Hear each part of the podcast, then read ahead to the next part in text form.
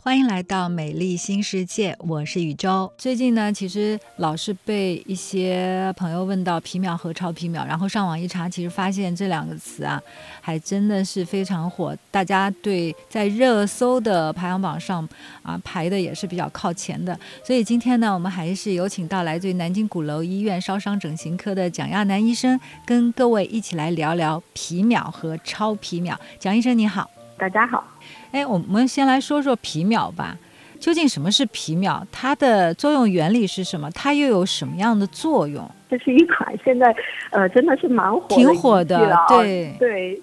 现在可能很多人就是不知道其他的激光，但是一说到皮秒两个字，哎，我听过，是这种反应，说明它的这个就是大家对它的印象还是比较深刻。可能通过很多很多的渠道都知道了这个仪器。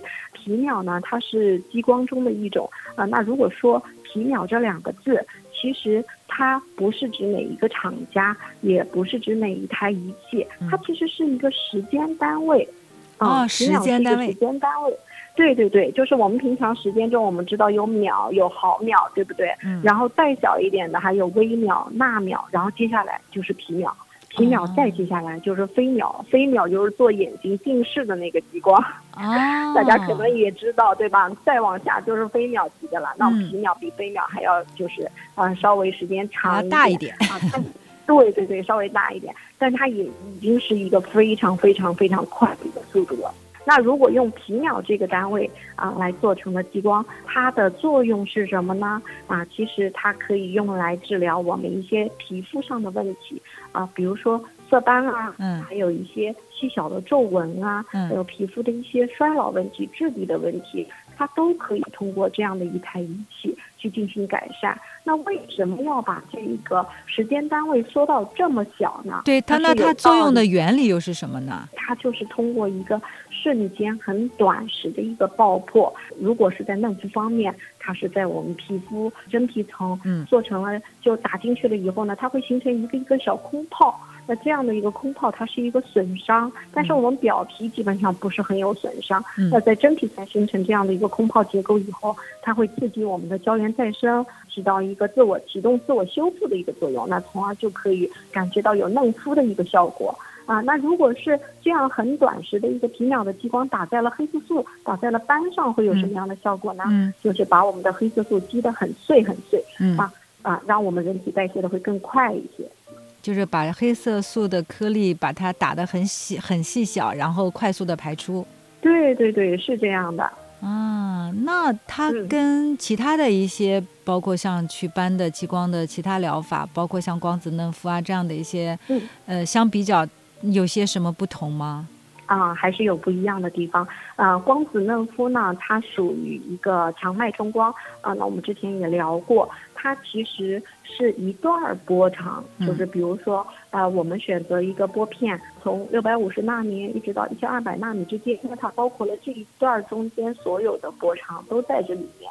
它是一个采光。那如果是说到激光呢，我们就不得不说，就是以前我们初中物理也学到的，所有的激光它都是单一波长的，嗯，它只有那一个波长的光，没有其他的光了，啊，那它的针针对性就会更强。那比如说像现在呃，大家市面上的这种皮秒激光呢，它的波长就是七五五纳米的。啊，七百五十五纳米，那这一个波长呢，基本上是我们亚洲人治疗色素的一个啊黄金的一个波长。对对对，一个是一个波段，一个是一个单一的波长，还是有一些区别的。对，嗯，那现在就是我们也知道皮秒它能够给我们的皮肤，特别是有一些有问题的皮肤，有一定的改善。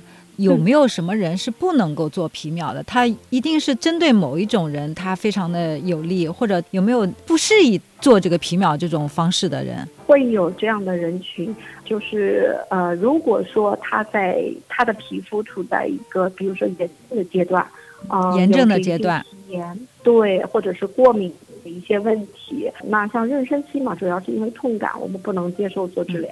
嗯啊，那像这个阶段有皮炎、有皮损，呃，或者有敏感肌的这种表现，我们建议暂时先以修复为主。啊，等修复好了，如果再有肤色的一些问题或者是色斑需要解决，我们可以再选择用皮秒的机器来做治疗。嗯，那它对皮肤有伤害吗？啊，只要是呃光电类的仪器，其实它都会有一个潜在的损伤，但是它的这个损伤呢是非常非常微小的啊。基本上，如果说是斑点爆破色斑，它有一个结痂愈合的过程，大概是在一周左右。那如果是平扫光斑、大光斑的一个平扫，或者是做一个蜂巢的模式的话，去嫩肤的话，它基本上是看不到肉眼可见的这种破损。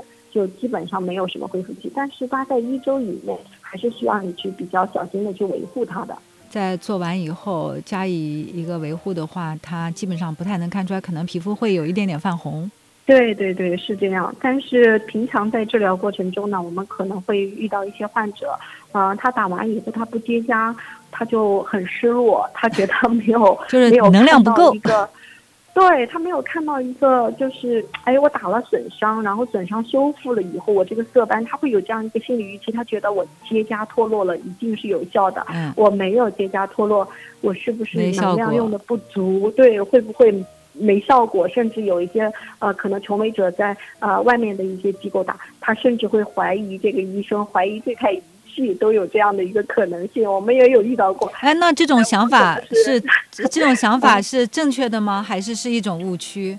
嗯，其实我认为可能它存在一定的误区。这个首先要看一下色斑，嗯，它适合用什么样的一个治疗方式？呃，因为即使是皮秒这仪器。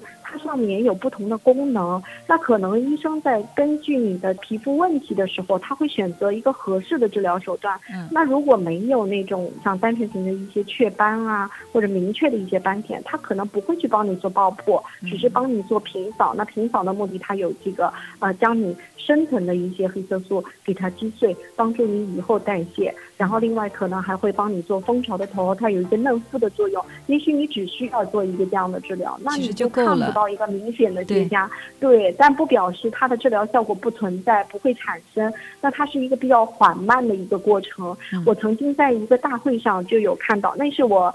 可能好几年前最早接触这个皮秒仪器的时候，那个时候还没有在整个国内火起来啊。那我在那次分享会上，其实也让我非常非常的惊讶。嗯，就是他这台仪器刚拿到国内来在用的时候呢，他是请专家做了一个临床的一个，可以说是一个临床研究吧。嗯嗯，他选择了有。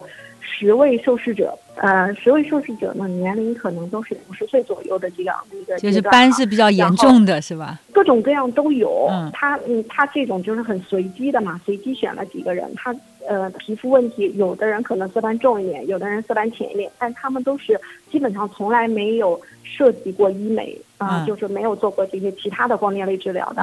那好，那这个医生，哎，把这十个人招募来了以后呢，他就帮这十个人做左右两边脸的一个对照实验，就我只打就只打半边脸。对对对对对，为了做对照嘛。然后呃，另外一半边脸就维持他原来的状态，哎，就打这半边。哎，这个这个医生很有意思啊，他打的很频繁。当时他是因为他这个实验，他是有一个一个设计的，你必须要按照他那个正常的一个流程去操作。他可能当时好像是一个月左右，还是几周左右的，他就打一次。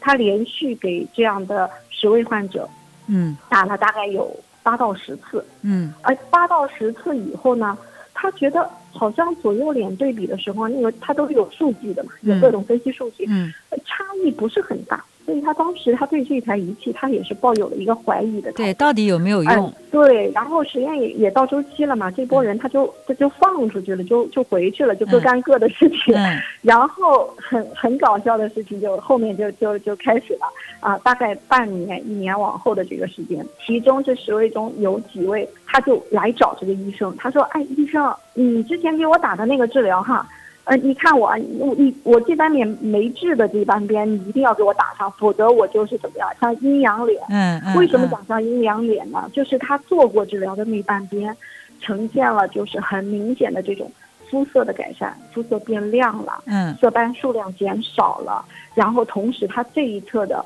毛孔、皱纹，还有皮肤的紧致度，都跟以前发生了一些比较明显的变化，就基本上是肉眼可见的。否则你他们也不会说返回来再找医生。对对对，他就是真的是左右一对比，他发现哎，两边脸的这种老化程度完全不一样。然后但是了解医生，你把我这半边也打了。但是这是过了很长时间是吗？不是立竿见影，在一个周期里面八次以后并没有看到。是这样的，因为他当时可能这部分患者他没有就是说，嗯，有很多的那个斑爆破，他基本上给他用的是一个平扫模式，加上一个蜂巢，就是嫩肤的一个模式。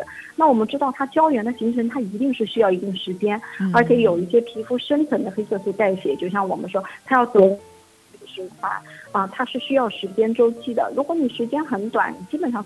不到这样的一个变化，但是你看，就是因为他做了一个这样的对比，因为在一个人的身上有左右脸的对比，所以特别有说服力。对，所以就是说，大家不着急，医生一定会根据你的需求、你的这种皮肤的状况，给你制定一个能量大小。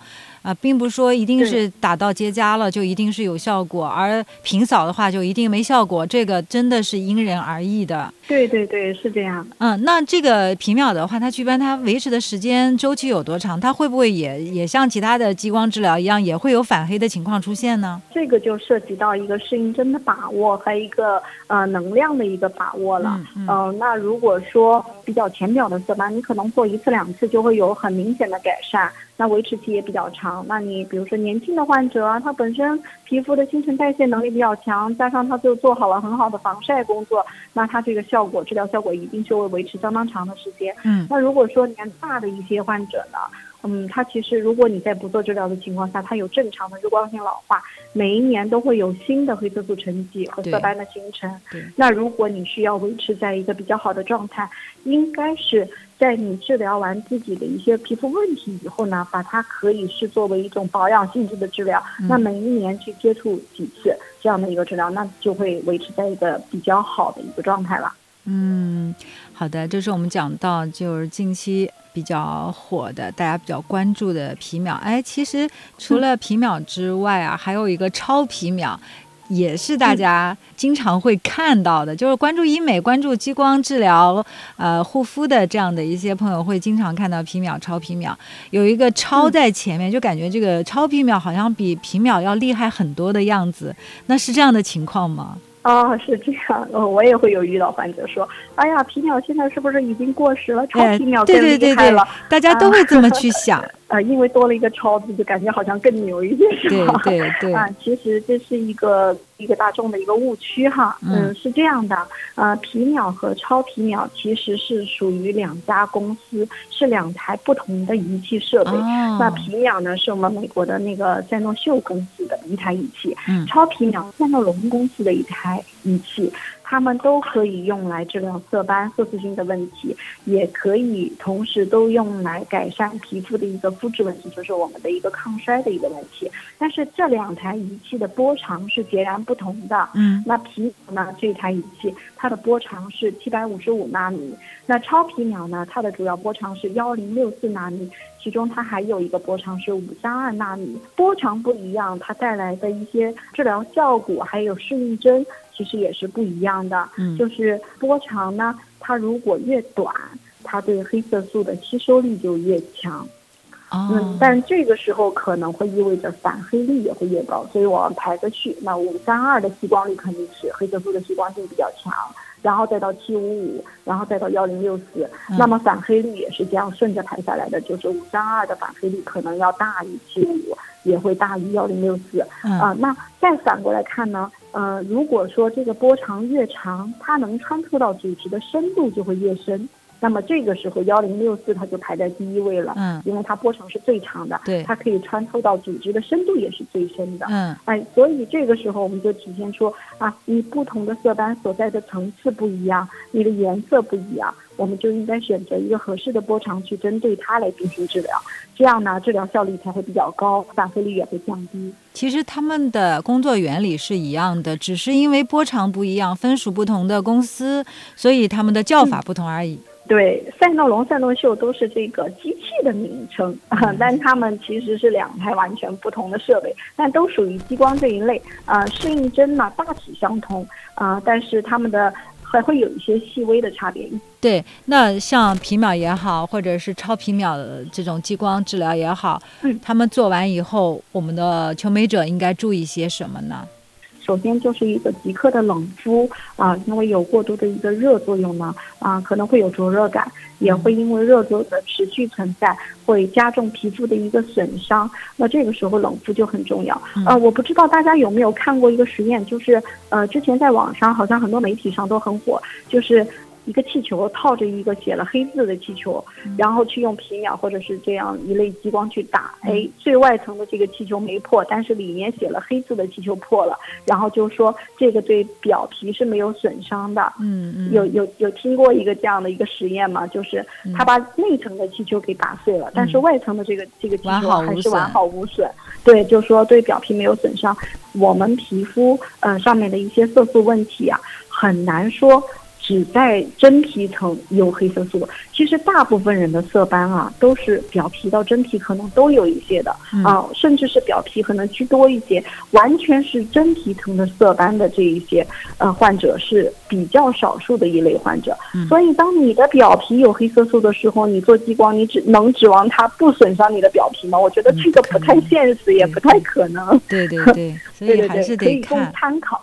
所以就是术后的一些呃注意事项，比如说防晒啊，包括做一些补水啊，这些可能都是非常非常重要的。包括对一些化化妆品的使用啊，都得要特别的。注意，这样子的话才能够让你啊激光祛斑的效果可以达到一个比较好、比较完美的一个呈现。这还想提醒一下大家，就是一定不要盲从的追求一些非常火的一些治疗手段，嗯，一定要根据自己的情况啊正常的去面诊，然后听听你的医生的一些专业意见，选择合适的治疗手段去解决自己的皮肤问题就好了。关于皮秒、超皮秒，如果各位还有一些具体问题，可以直接给主播留言。下一期的节目呢，我们要说一说大家比较关注的热玛吉。欢迎各位继续订阅《美丽新世界》，加关注主播宇宙，让我们在整形医生和皮肤科医生的加持之下，保持肌肤的年轻态。